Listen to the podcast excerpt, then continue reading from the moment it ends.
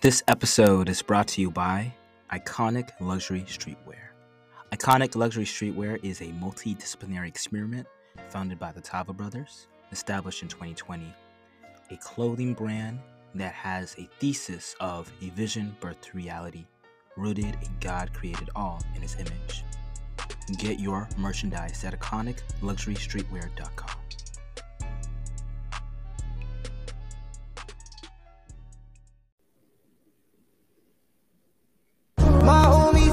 Shine your light on the world. Shine your light for the world to see. My hobby says, shine your light on the world. Shine your light for the world to see. I won't let people to be free. I won't let people shine your light to be free. On my feet, to be free. I won't let people shine your light on the world.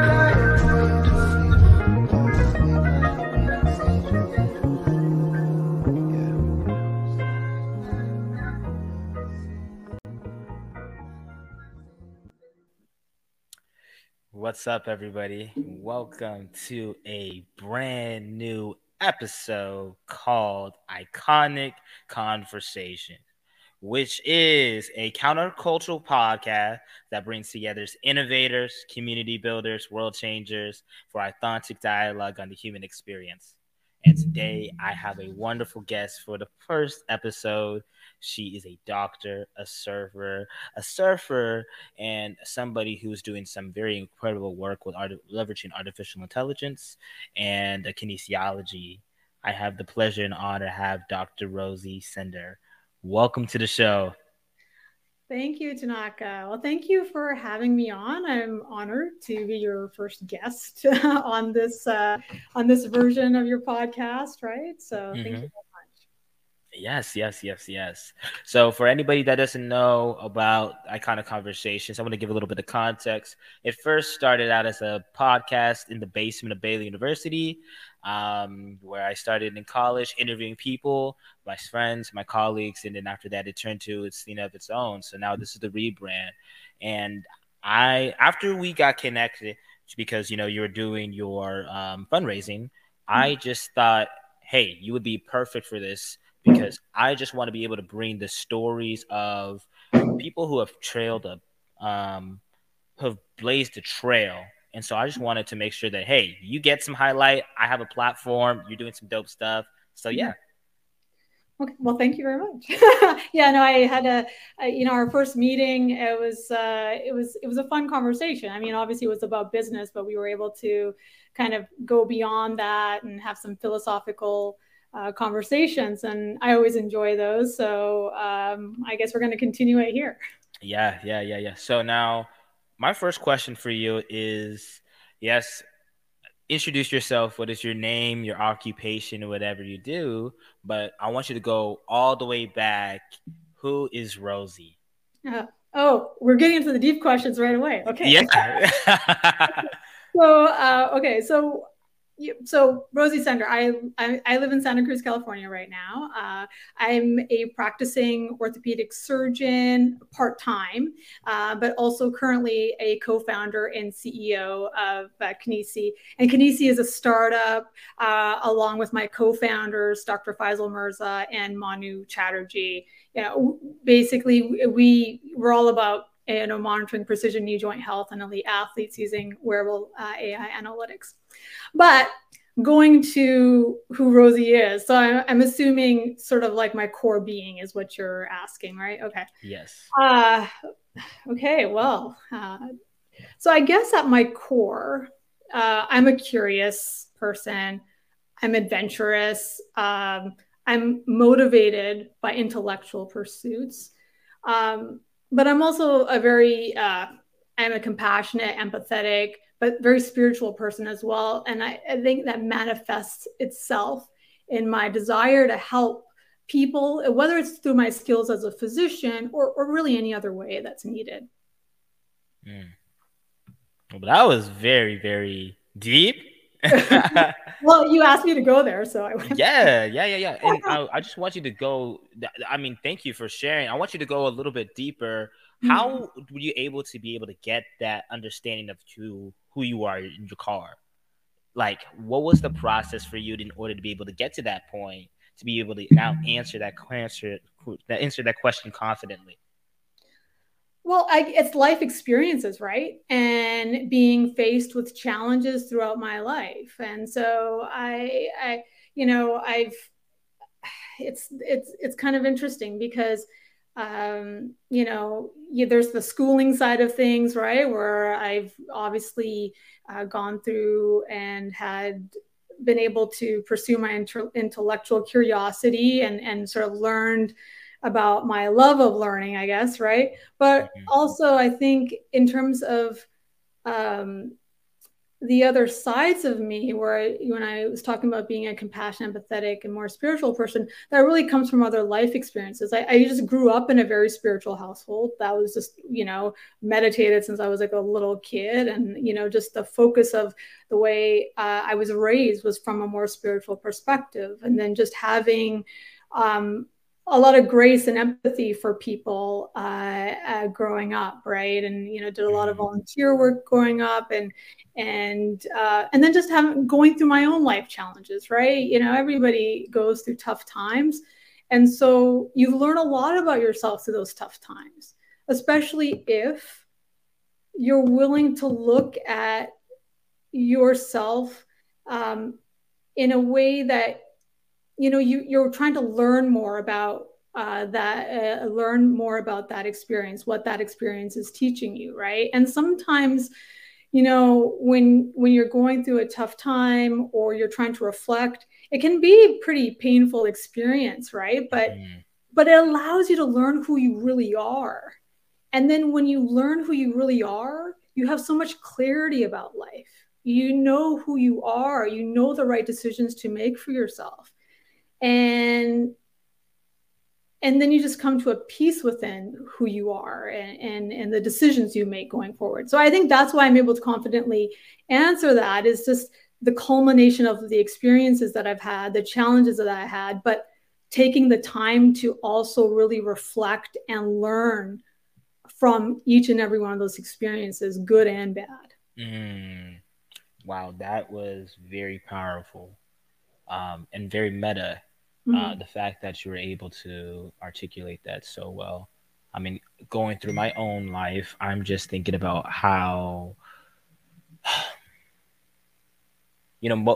feel like the world right now is really trying to, my generation is trying to run away from pain. Mm-hmm. But, when you read philosophical texts, when you read spiritual texts, whether it's the Bible or Zen Buddhism or the Gutga or anything like that, there's an emphasis of how there's a beauty in the pain and there's beauty in the suffering, because on the other side of suffering is a bliss, which is so ironic. Right. And so which challenge that you face in your life that stood out to you and made the most impact on you today? Oh, that's a tough one. Yeah.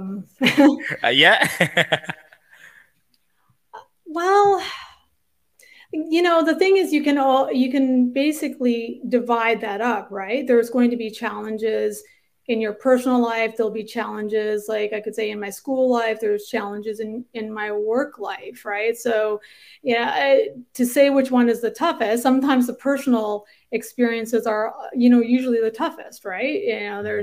There's a different emotional component to them. And sometimes it forces you to go in a lot deeper and work through some processes that might be a little bit more painful and stuff. So that's a tough one. Let's see.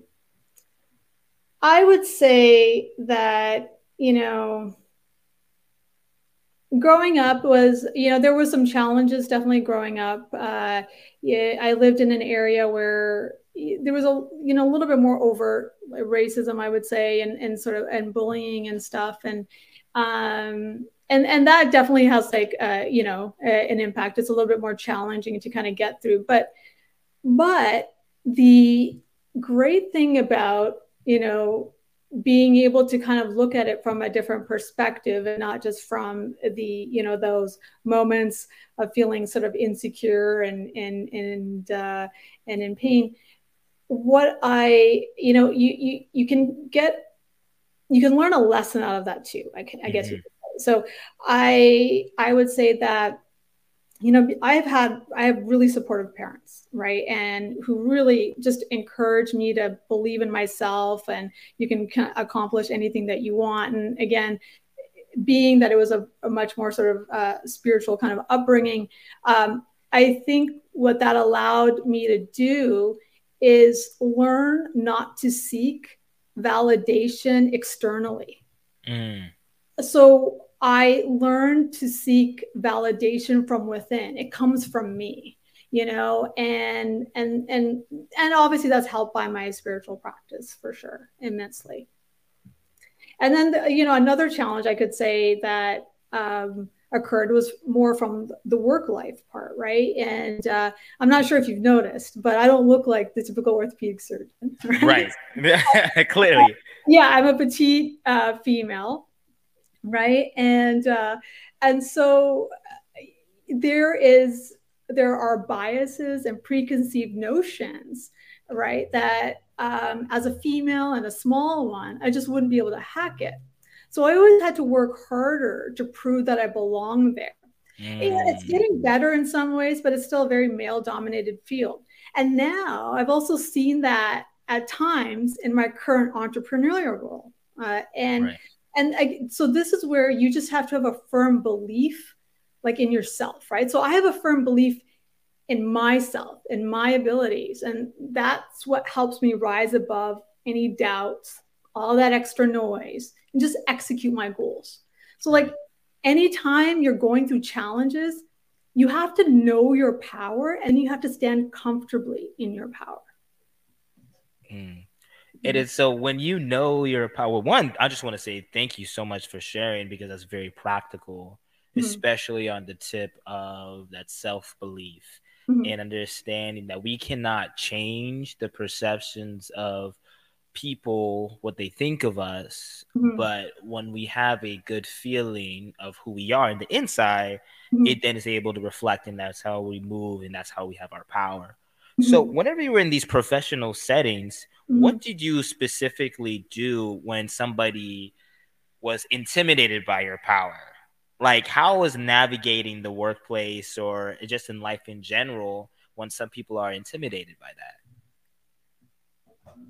Another good question. So how do I navigate when people are intimidated? I just think I approach everything by just being me. Like, I am a very sort of open person. I talk to anybody. I will try to make other people feel comfortable. I just literally, I come with authenticity to everybody that I work with and everything that I do. Right. And so I would hope that doesn't cause people to be intimidated by me, but then at the same time, I can't help it if they are. I can only do, I need to just do my job, get things done, and make the environment around me comfortable and pleasant to work in.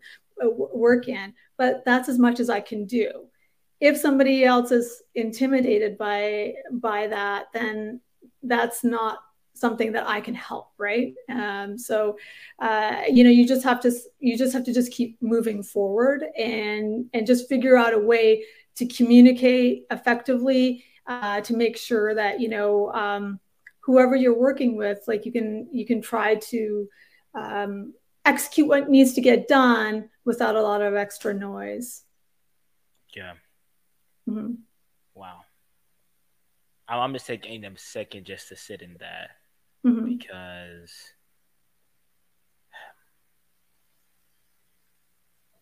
in life,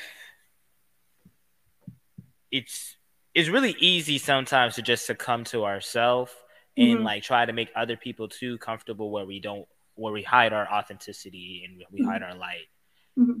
And when do you feel like you came to that point where you were like, you know what, I'm good. I'm being my full authentic self?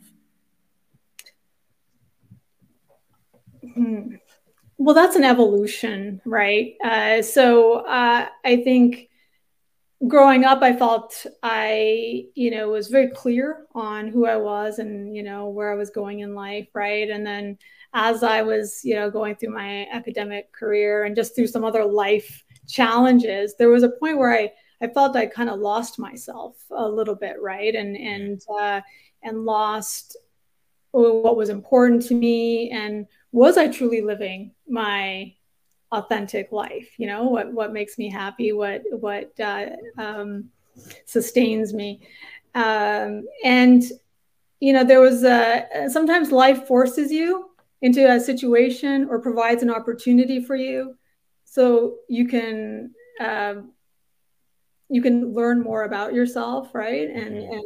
And get back on a path where you can live your authentic self. And so for me, what ended up happening was, after going through all my training, med school, orthopedic residency, 2 surgical fellowships, I had an opportunity to go live in Hawaii for a few months before I started my practice, here in the Bay Area, California. And so I took that opportunity. And what happened, and people thought I was crazy for doing it. I was literally my staff and we're like, has Rosie lost her mind? I lived there. I went surfing every day. I just went from 100 miles an hour, just, full on training school, to literally 5 miles an hour. Right. But just having the time to rediscover who Rosie is, And what also happened during that time was I met a few incredible people that allowed me to see a way of life, and also just in their conversations with me, allowed me to rediscover who I was and what I wanted my life to look like. Because for a while, I think I was on a bit of a, sort of that hamster wheel, right? You sort of leave from, one. I was just going through all my training, and then I'm going to have this type of job and this type of setting. But that time allowed me to actually reassess reassess all my ideas and actually clarify. I wasn't living the way that I would want to live. I wasn't living in a way that is authentic to Rosie. And so that opportunity, even though it seemed crazy to everybody else, it was the best thing for me, because it allowed me to reprioritize certain, other things in life. And then, so when I came to practice in California, it was a much different scenario than I actually imagined, and it allowed me to go on a path now that I feel is much more authentic to my true nature, and you can go back to the beginning of this podcast when you asked me what my core being is. So I'm living more like that now. In alignment. Wow. Mm-hmm. Dang, that oh, this is good. This is really, really good. And man, I think everybody I resonate a lot with what you said, because I mean, of course, I'm 23. I don't know anything, but I kind of felt the same experience in terms of, after I graduated college, I got into my dream grad school. And of course, everybody's asking what's next. I started a company and was wondering to see what's going to happen with that. And, I wasn't necessarily feeling I was on the right track. And I just told everybody, I did not tell everybody, but I told my core group, I'm not going to go to USC. Even though I talked about it, even though I was like, this is it. This is the thing I wanted to do. Because honestly, I was trying to go to USC as a way as a cop-out, because I was involved with a significant partner. Shout out to her. She's amazing. She changed my life. But I was only going to it because of that pressure, because everybody was asking me what's next. Right. And I know deep down inside, I didn't want to go to grad school. Well, now I'm about to start my master's program. But like at that time, I was burnt out from everything that I was involved in and being all over the place and whatever. And then I decided to go on a little sabbatical and my own spiritual journey, and diving deeper into the meditation, diving deeper into my belief as a Christian. But like, most importantly, I just lost my way and I was lost in the sauce. You know, people were seeing me like doing all this cool stuff, but inside I wasn't fulfilled. It was empty. And when I went through the sabbatical of journeying and just going through things and writing and understanding that most of the time when we're looking for something on the outside, you know, the answer is so corny, but the answers really do lie within. Yeah, exactly. I know. That's the thing. It is corny. And, you know, and I think that's why it's one of those things where you're sort of like, it seems like such an obvious thing to say, really get to know yourself, but you would be surprised at how many people actually do not know themselves, right?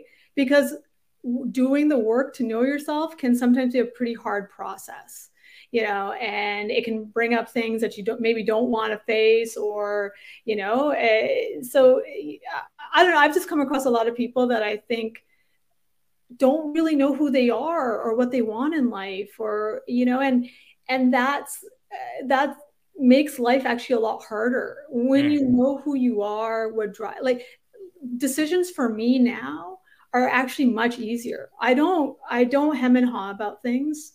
You know, it's, I mean, I'm not gonna say about everything, but just right. In general, like, whereas before I might've had some anxiety around a decision.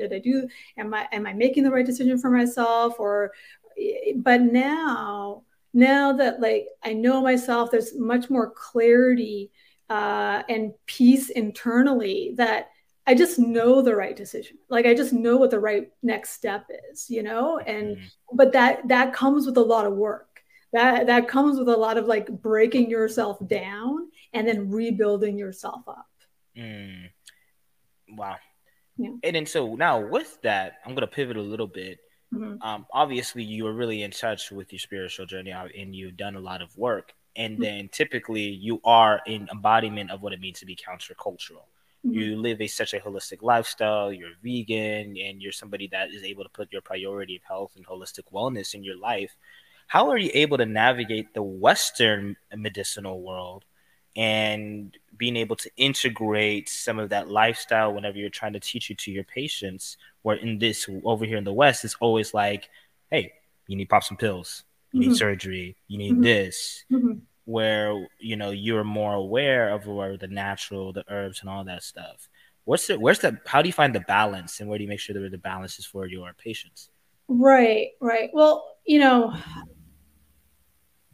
I have always been able to meld both Western and Eastern philosophies when it comes to health and maintaining health, right? And so I grew up, my parents are originally from India. So I was born and raised in Canada, you know, so pretty much mired in the Western world for sure. But they originally came from India. And so we always, growing up, had, you know, the education around like Ayurvedic medicine, and mostly it was mostly around preventative, like healthcare. There was that was something that was really taught to us as we were growing up, right? And that's really like Eastern medicine is really more about prevention rather than treating a disease after it's already happened, right?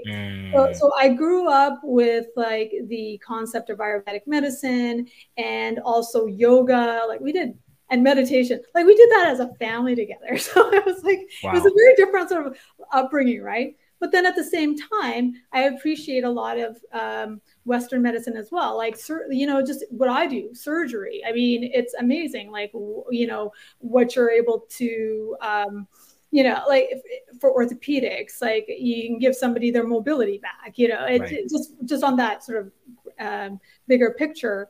But, you know, so I have respect, and I have a appreciation for both Western and Eastern philosophies. So, and it just coming from the experiences that I grew up with. And so now with patients, I really, even though obviously most patients are going to come to me because, you know, something's broken and I got to fix it, right? But then I also try to take the time to actually educate on sort of preventative healthcare as well, because I think that's extremely important, because there's a lot of issues that we're dealing with here in the Western world in terms of illnesses that you don't necessarily even have to get to this point, right?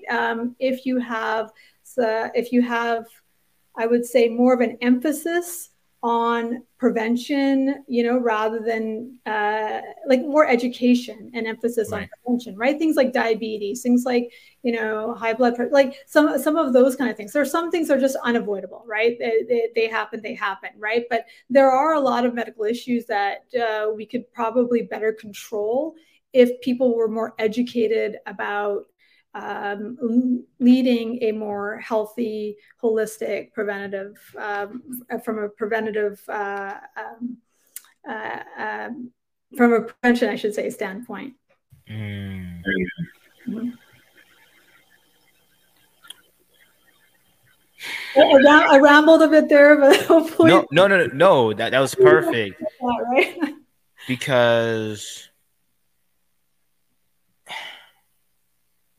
I've been thinking a lot about health, mm-hmm. and I'm a former athlete, and from there, preventative health is, I wish it was talked about more here in the West. I was listening to a podcast, especially when it was talking about like the state of where we are. You know, the United States mm-hmm. is number 2 in obesity, mm-hmm. High levels, high statistics in cardiac arrest. Young children with mental health, mental illness, depression, mm-hmm. and the opioid crisis. There's a lot. You're right. There's a lot going on.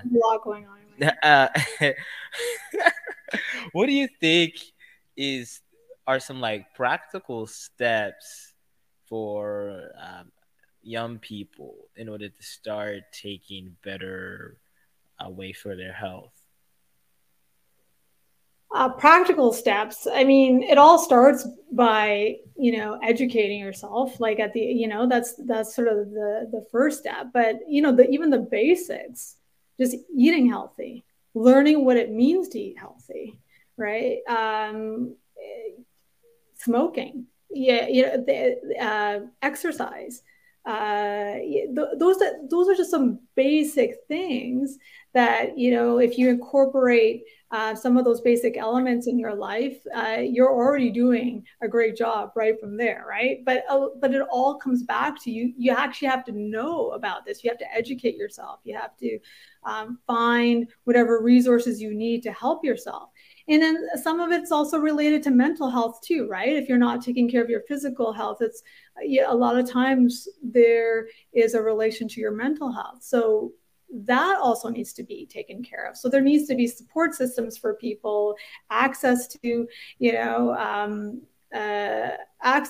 adequate mental health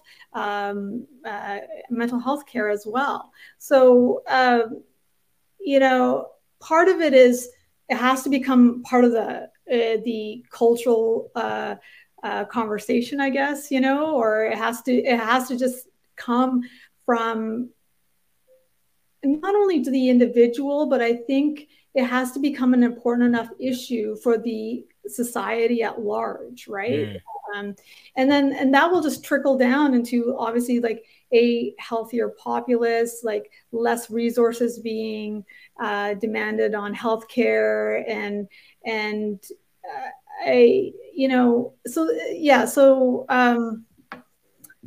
So I think it's kind of both. It takes a village as well as it takes the involvement of the individual themselves, right? So but it just first start with education and awareness. And do you feel like we're undereducated or we're overeducated? Because we have all this access to information. What do you feel like where's the disconnect from your point of view?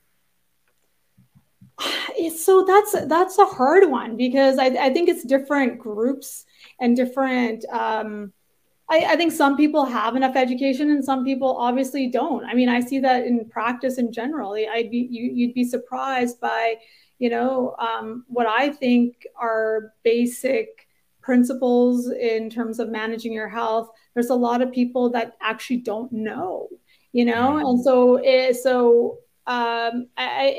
seems to be somewhat involving, perhaps like socioeconomic status, like sort of your education as you're growing up, where you live, there's a lot of different factors. But I think that, maybe also just from our healthcare model alone, the emphasis needs to move in the direction of being a more preventative healthcare system rather than we just treat the disease as it happens. So that's the model right now, where, and so, there isn't the same sort of incentive necessarily, right, to spend the amount of time you need to with patients or with people to educate them on, educate them appropriately, right, on maintaining their health. And so, I mean, there's definitely a lot there. And that's a whole podcast, and it's like an episode in of itself. Yeah. But, I think it's access to resources. I think it's education, and I think the model of healthcare that we have today is not focused as much on prevention as it could be, to help the populace in general maintain a more healthy lifestyle.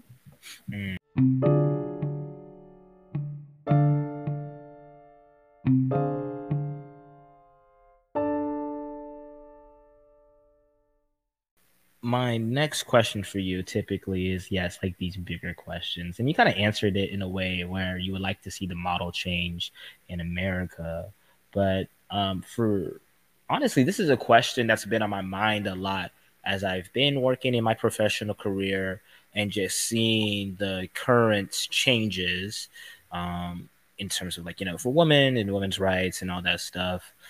What can men do in this day and age to support women? Like, how can we do a better job of advocating for the woman in whatever capacity?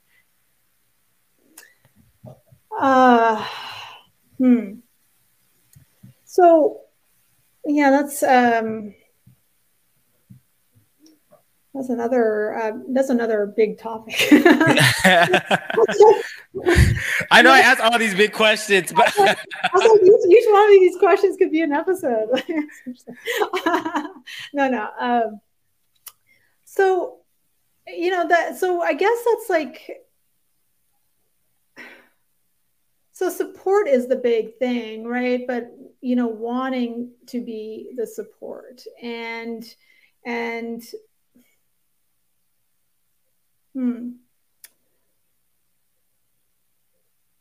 that's a hard one, actually. Excuse me, stop for a second.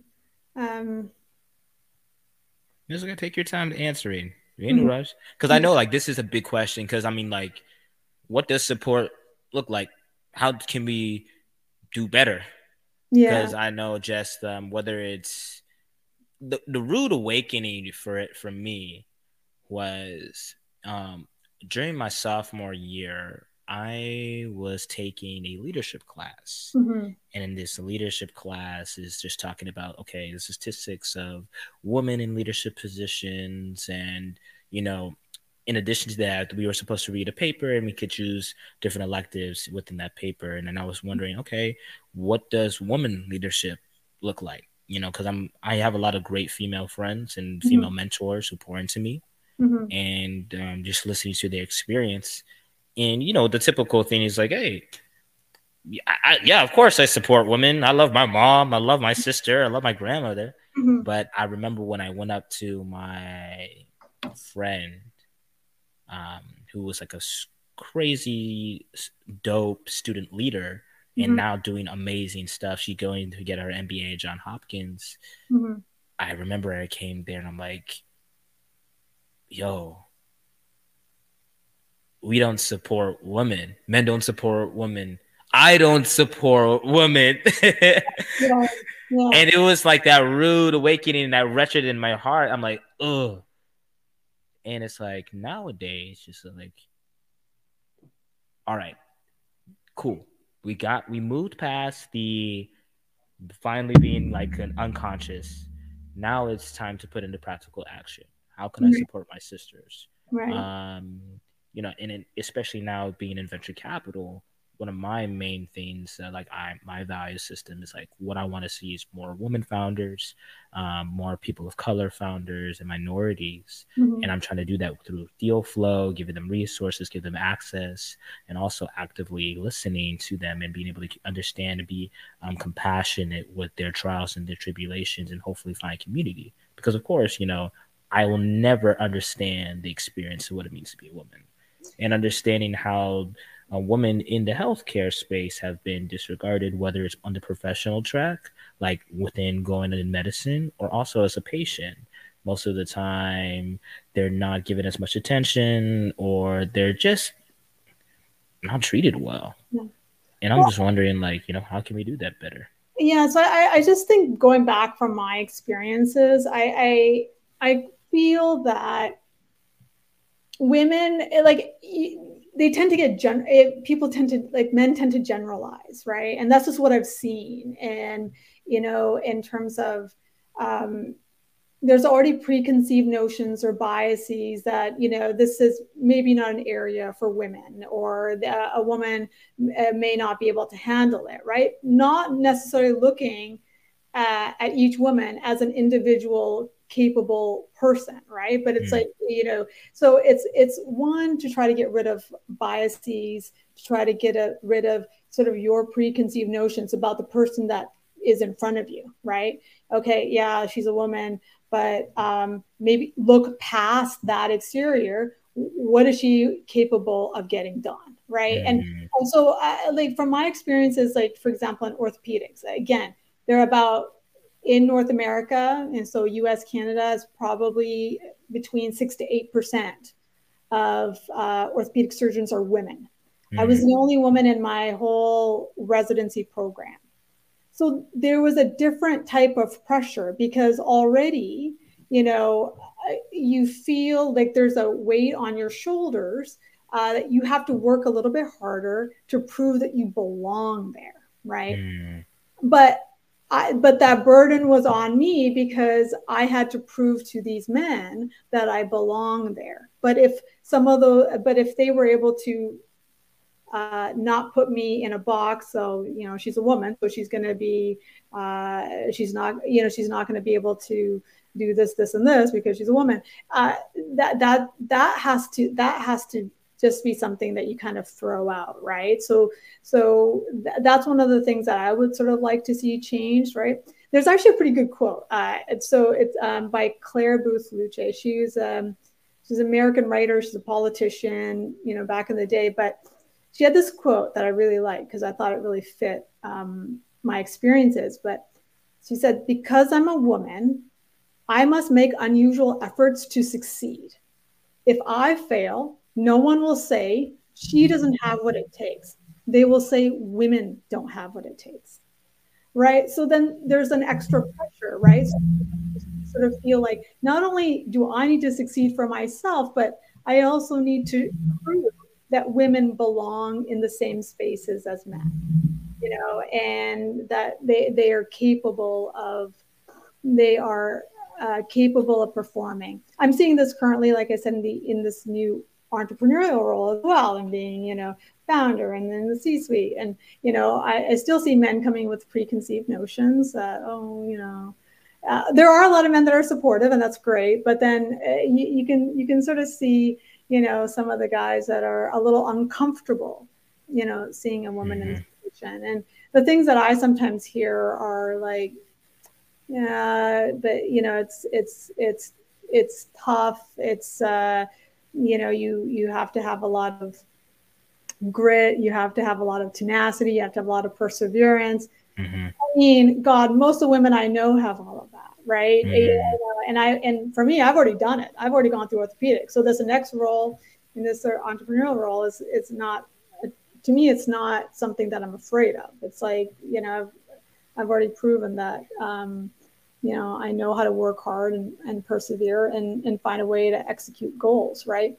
But I would just like to see different biases and then just look at the person in front of them as just the person in front of them, not, you know, not that, that she's a woman and so therefore she must be, you know, a particular way. Yeah, that's really good. Mm-hmm. And then in addition to that, you are a woman of color, and then mm-hmm. most of the time women of color are not even disregarded. So how are you, I don't want to say how are you doing and creating a more equitable space for those people, but like what in general, like in the general broad sense, what can the system to do better and make sure that there's more emphasis on them getting the proper healthcare and as well as more, you know, seats in the room? Well, so that's, you know, so you're kind of talking a little bit more about equity now, right? So yeah. Ultimately, it takes awareness and work, right? And educating yourself about systemic inequalities that won't allow for some group of people to meet the same opportunities or, you know, have the same outcomes. So, you know, socioeconomic status, race, gender, all of that can be affected by limited resources, right? Whether it's economic connections, education and stuff. But I also just want people to like realize at the same time, it's not an absolute barrier, right? Mm-hmm. And some opportunities are not available for whatever reason. You just need to find another way. You know, mm-hmm. yeah, I saw some barriers, you know, on my journey through medicine and now in the startup, but the key where one door is closed, you'll find another door that's open, right? You just have to persevere. You just have to find a way to your goal, keeping your integrity intact, but just find a way to your goal. And then have the courage to just keep going. Even if you fall, if you fail, you just get up and you just keep it moving. Right. And then once you are, I think the best thing you can do is just, the best thing you can do for yourself is not to get mired in the idea that I can't move forward because of my race, my gender. You can't get mired in that. You got to figure out a way to make it happen for yourself. You can't let other people define how you live your life, what you mm-hmm. achieve in your life, and who you are meant to be. So you just have to find the strength in yourself to pull it out and then just break those barriers. That's a word. Mm-hmm.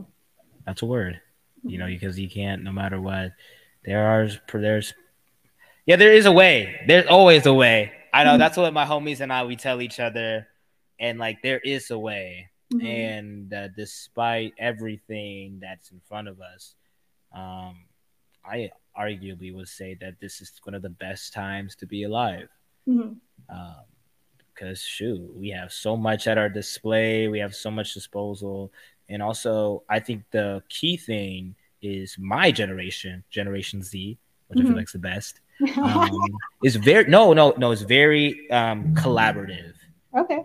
It's all about collaboration. I think that's one common theme that I've seen, because mm-hmm. you know, we're really are pretty active of trying to say, hey, while the past has done a horrible number, I think there is time for change, and there a lot has changed and a lot hasn't changed, but there is an opportunity for us to collaborate and continue to create something better for the future.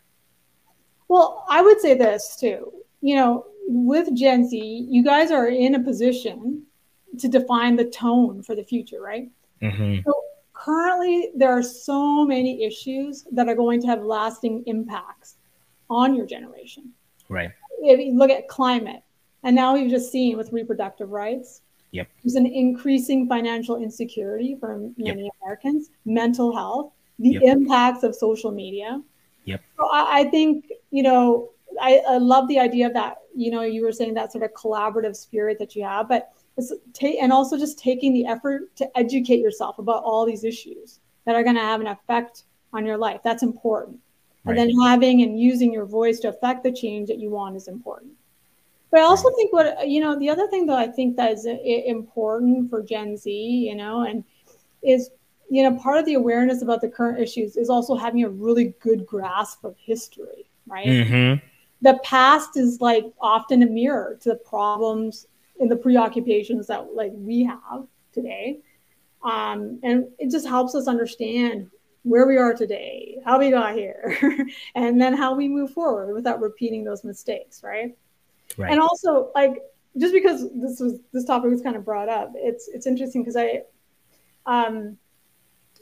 just read this book by Umberto Eco called Travels in Hyperreality, and you know, it was kind of it made me think about some things, like how much of your perception and views of the world around you are a result of how life is also presented to you, right?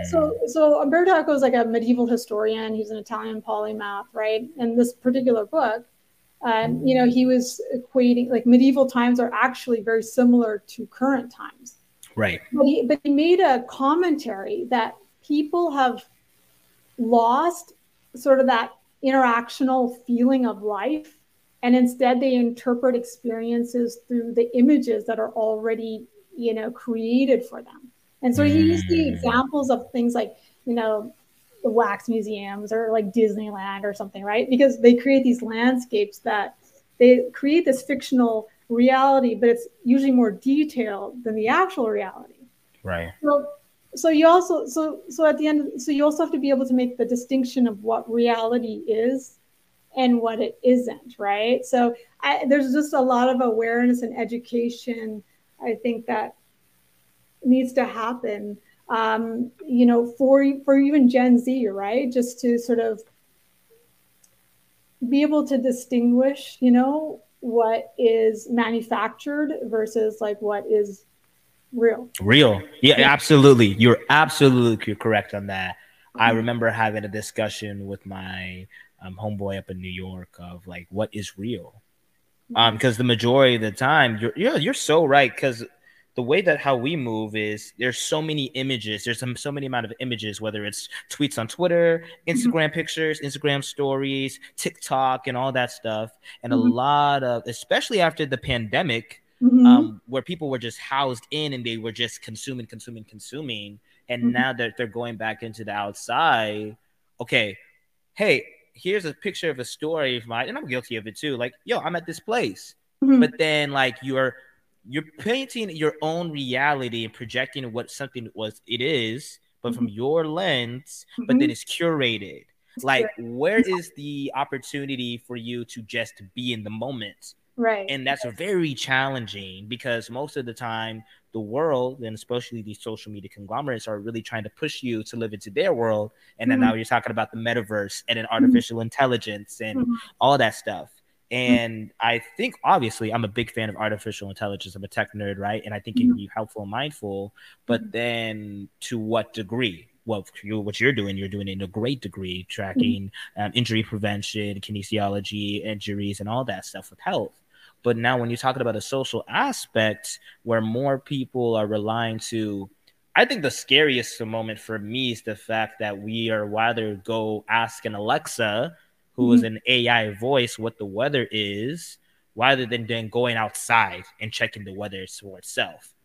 Right? We've outsourced. Exactly. I was just about to say the same thing. We've outsourced things that we're capable of doing as human beings to, you know, to technology, essentially, right? And so for me, I'm, you know, definitely in this tech world now, but I, in my own life, keep a balance. I actually disconnect for a good proportion of the day too, you know, and that's why, like I said, I spend a lot of time in nature. I spend a lot of time doing things that, like, you know, things like meditation or sports or whatever, just being in touch with me, Rosie, as a human being, because I I think the experiences, even as a human being, given all of our, imperfections, whatever, it's still a really beautiful experience. Right. There, even the human mind, the human mind is pretty special. We don't really live in this Cartesian dualist universe where your mind is just physics, mm-hmm. And so there's something really special about it. And I think we need to be able to experience that as well. Right. And so anyway, this is getting extremely metaphysical. Yeah. But it is that deep. Yeah. I really wish people understood how deep this is. Mm-hmm. Life is, there's this philosopher, well, not even philosopher, but this investor I used to listen a lot of, Naval Ravikant. And Naval, mm-hmm. Yeah, I like his stuff. Yeah, so, some of his stuff is probably, I'm like, you're too little tech bro-y for me. Yeah. But when it comes to the whole, again, life is I don't like the way you said life is just a bunch of sensory images and then you die. I don't agree. Life is so much more than, you're just getting stimulated by all this stuff, but it is deep. It is a connection between the mind, body, and spirit, and we have an opportunity as souls to connect with other people, to mm-hmm. love them well, and to be able to see the beauty of each and every person, the uniqueness and the individuality, and see mm-hmm. how we're able to then, live. Mm-hmm. The fact that I remember, I think Gary Vee said it, there's the chance of you becoming a human being is 1 out of 1 trillion. Mm-hmm. And the way, again, the mind is how people's subconscious mind has been hijacked by advertisers and stuff from the outside and telling them that they're not worthy, telling them they're not deserving, telling them that, I'm better off if I don't exist. Yeah, when it's just do you know, you don't even, I don't know who my great grandparents were, but because of their efforts, I'm now here. Right. And indeed, DNA is literally a genetic code. 100%. And the fact that Microsoft is testing and creating new DNA and robotics, and people are trying to put consciousness up to play God. Yeah. And it's you can do that. We can already do that, right? There's a lot that we can actually do. There's a lot that you can kind of unlock, just as a human being. And I think, but it takes work, right? And that's where a lot of people, I feel, just stop, right? Because it does take a lot of work. It takes, and it's almost easier to get sucked in, like you said, by the advertisers and, tech that just kind of hijack your subconscious, right? That's something that's why, like I said, I disconnect regularly. I think technology is wonderful in a lot of ways, and it definitely helps. It's definitely helped us in so many aspects of life. And obviously, and like I said, what we're creating, I think, is also going to have such an impact on human mobility for sure. But at the same time, I feel you have to have a balance, like everything in life. You have to have a balance, right? And you have to disconnect too, just so that you can stay connected to who you are, so that you can actually experience the beauty of being just a human being in this world. Some of the most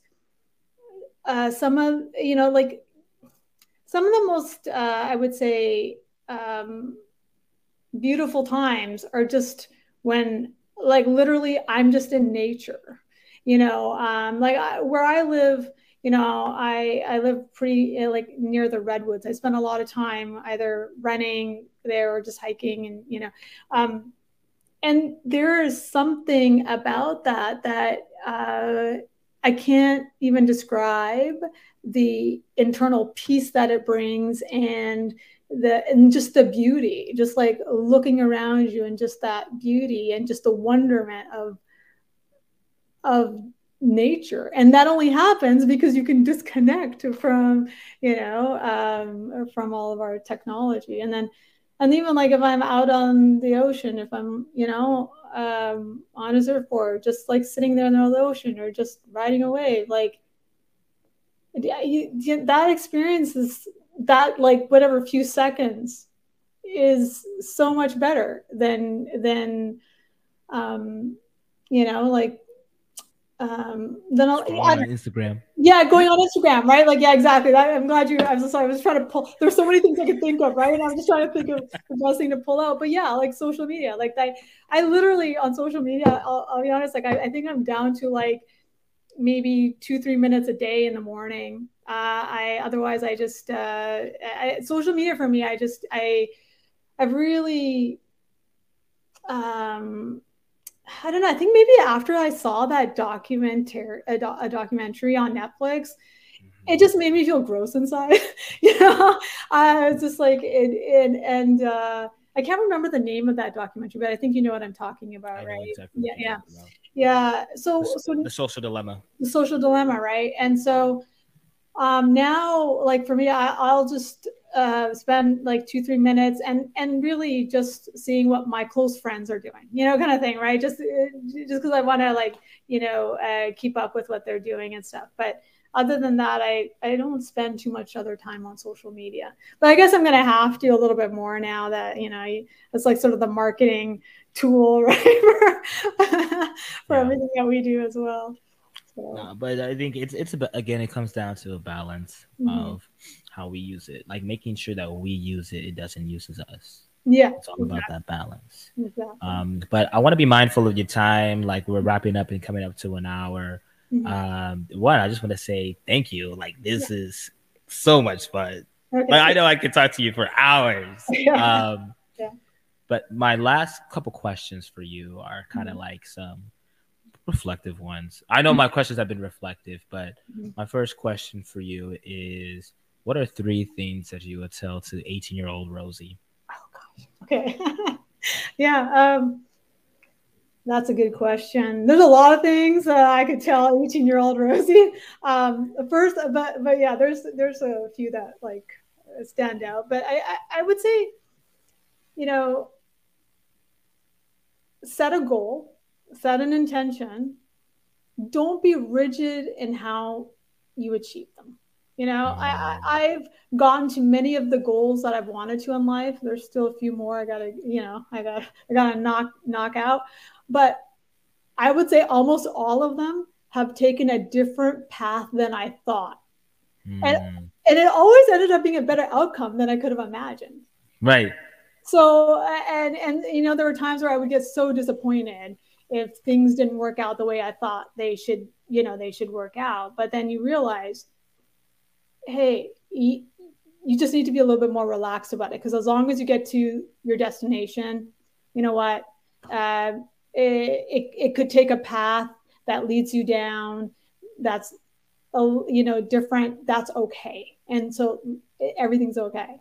The second thing, the second thing would be this. Maintain your internal balance. No matter the situation or drama of other people around you. And when I'm talking about internal balance, I'm really talking about like your emotional health, your spiritual health, right? Because that is what gives you clarity about your life.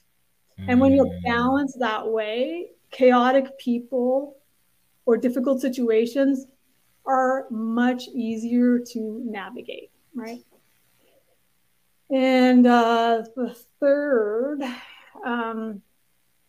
third is like basically, I would just say stay positive, even if it's the darkest of times.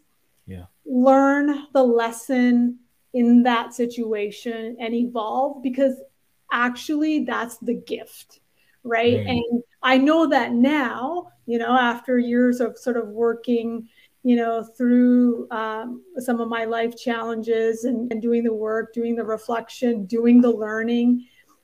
But back then, I didn't necessarily know that, right? So I think a difficult situation is a function of your perception of it. But always, you can always find the positive, and you can always find that lesson. And that is what allows you to grow. And that's what allows you to just get to that next level in your life. So those are the things that I would tell my 18-year-old self, but basically just relax, kid. Right? That's what I would say.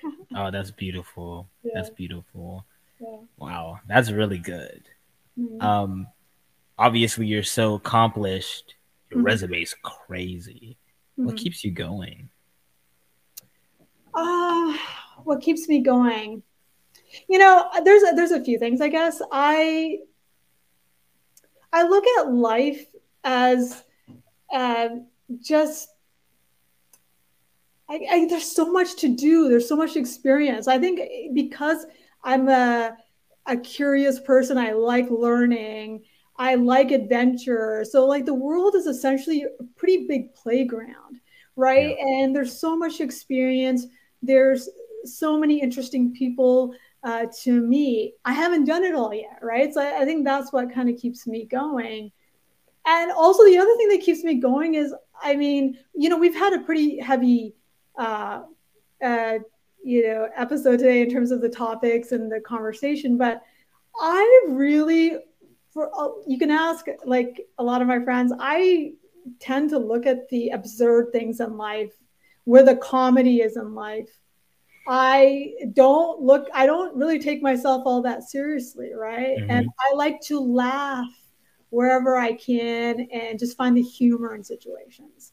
You know, even some of those tough ones, right? Like that's just kind of how I get through it. I just have to laugh about it a little bit and find the humor. And so I think it's those kind of things that just sort of keep me going, right? And there's still a lot of stuff to do out there. And also, I'm an Aries. Oh, Leo. Oh, Leo. That's hilarious. She's an Aries. She keeps going. Okay. All right. My question for you is, that was... yeah. I'm going to keep going because I'm an Aries. All right. My last question for you is, what do you want your legacy to be? Wow. Okay. So legacy, I think that's a more meta concept too, right? I dream big and then I figure out how to do it. Right. You know, the career that I chose, even like sort of my current startup and my role, all of that has been with a greater purpose of like helping others, helping humanity, whatever I can do. Like I want my life to serve a bigger purpose than just myself. Like that's just always the way I've been. And they're not easy pathways. It's a lot of hard work. It's a lot of perseverance. It's a lot of, again, courage. Like when you don't succeed, you have to kind of restart, you know, and figure it out again.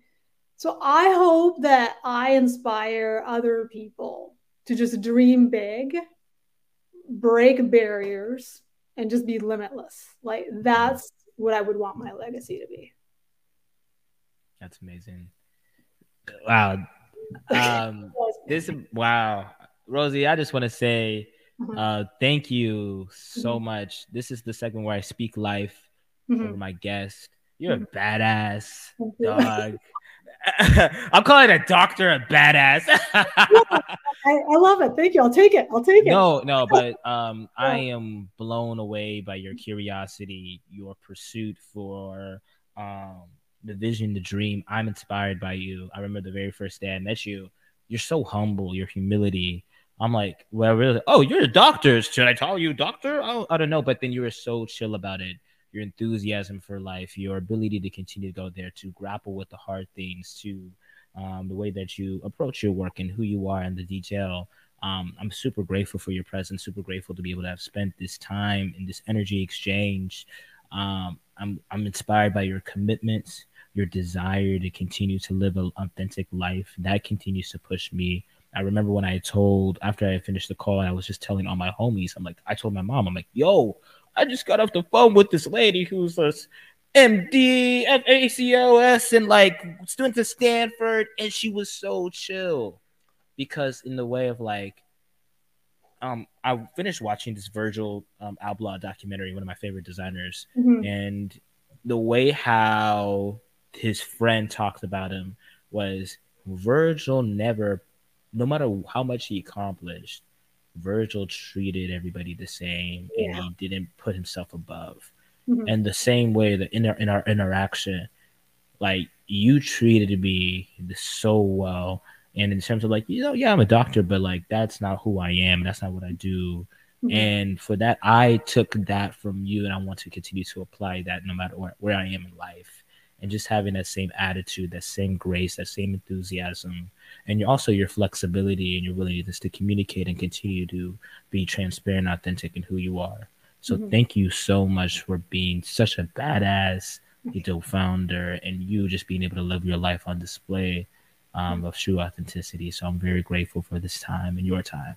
Oh, well, thank you, Tanaka. I really enjoyed this. I really enjoyed talking to you as well. And maybe I need to talk to you more often. You're like really just buffing up my ego here. I'm just kidding. No. I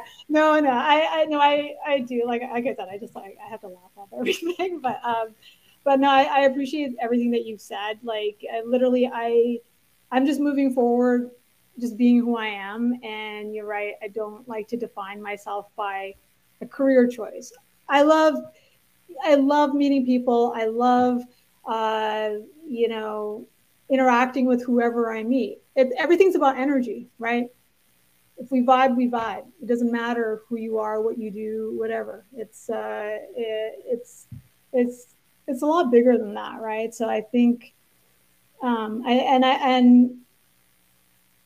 just the material things are not that important. The status stuff is not that important. I'm not taking away from accomplishments, right? Like, they are accomplishments and you need to be proud of them, but they don't define your core being, right? And so, I appreciate that, all the things you said, and, and I think what you're doing here, this podcast, I think this is a great idea, having these important conversations. And so, hats off to you for figuring that out at 23 and wanting to do more meaningful type of work and have more meaningful type of conversations. So I think that's awesome. Thank you. Okay. I received that. Right. What can the people find you at? Plug your stuff here. I'll plug my stuff. Oh, okay. Well, I do have a podcast myself. It's called The Medical Matrix. And we talk about the intersections of medicine and technology and people who are breaking the boundaries in that. So that's interesting. We're starting our season 3 in a couple of weeks.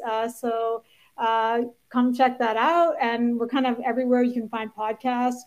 I do have an Instagram, I guess, at Dr. Rosie, which I have to get better about posting again. I used to post regularly, but I may start posting a little bit more regularly. So if you want to come check it out. That's great. And I think, in the next little while, we'll probably be talking a little bit more about the startup as well. And, we'll have, it's Kinisi, but we'll have obviously social media for that. We're still in our early stages yet, but that's coming soon. All right. All right, everybody. Have a wonderful day. Thank you for tapping in. And we are out. Thank you so much for taking the time to listen to this episode. Hope you were able to take something away from this. Until next time, follow Iconic Conversations on Instagram and Tava Multimedia Group on Instagram as well. Share with your friends, family, or anybody else who you think needs this conversation. Until next time, peace.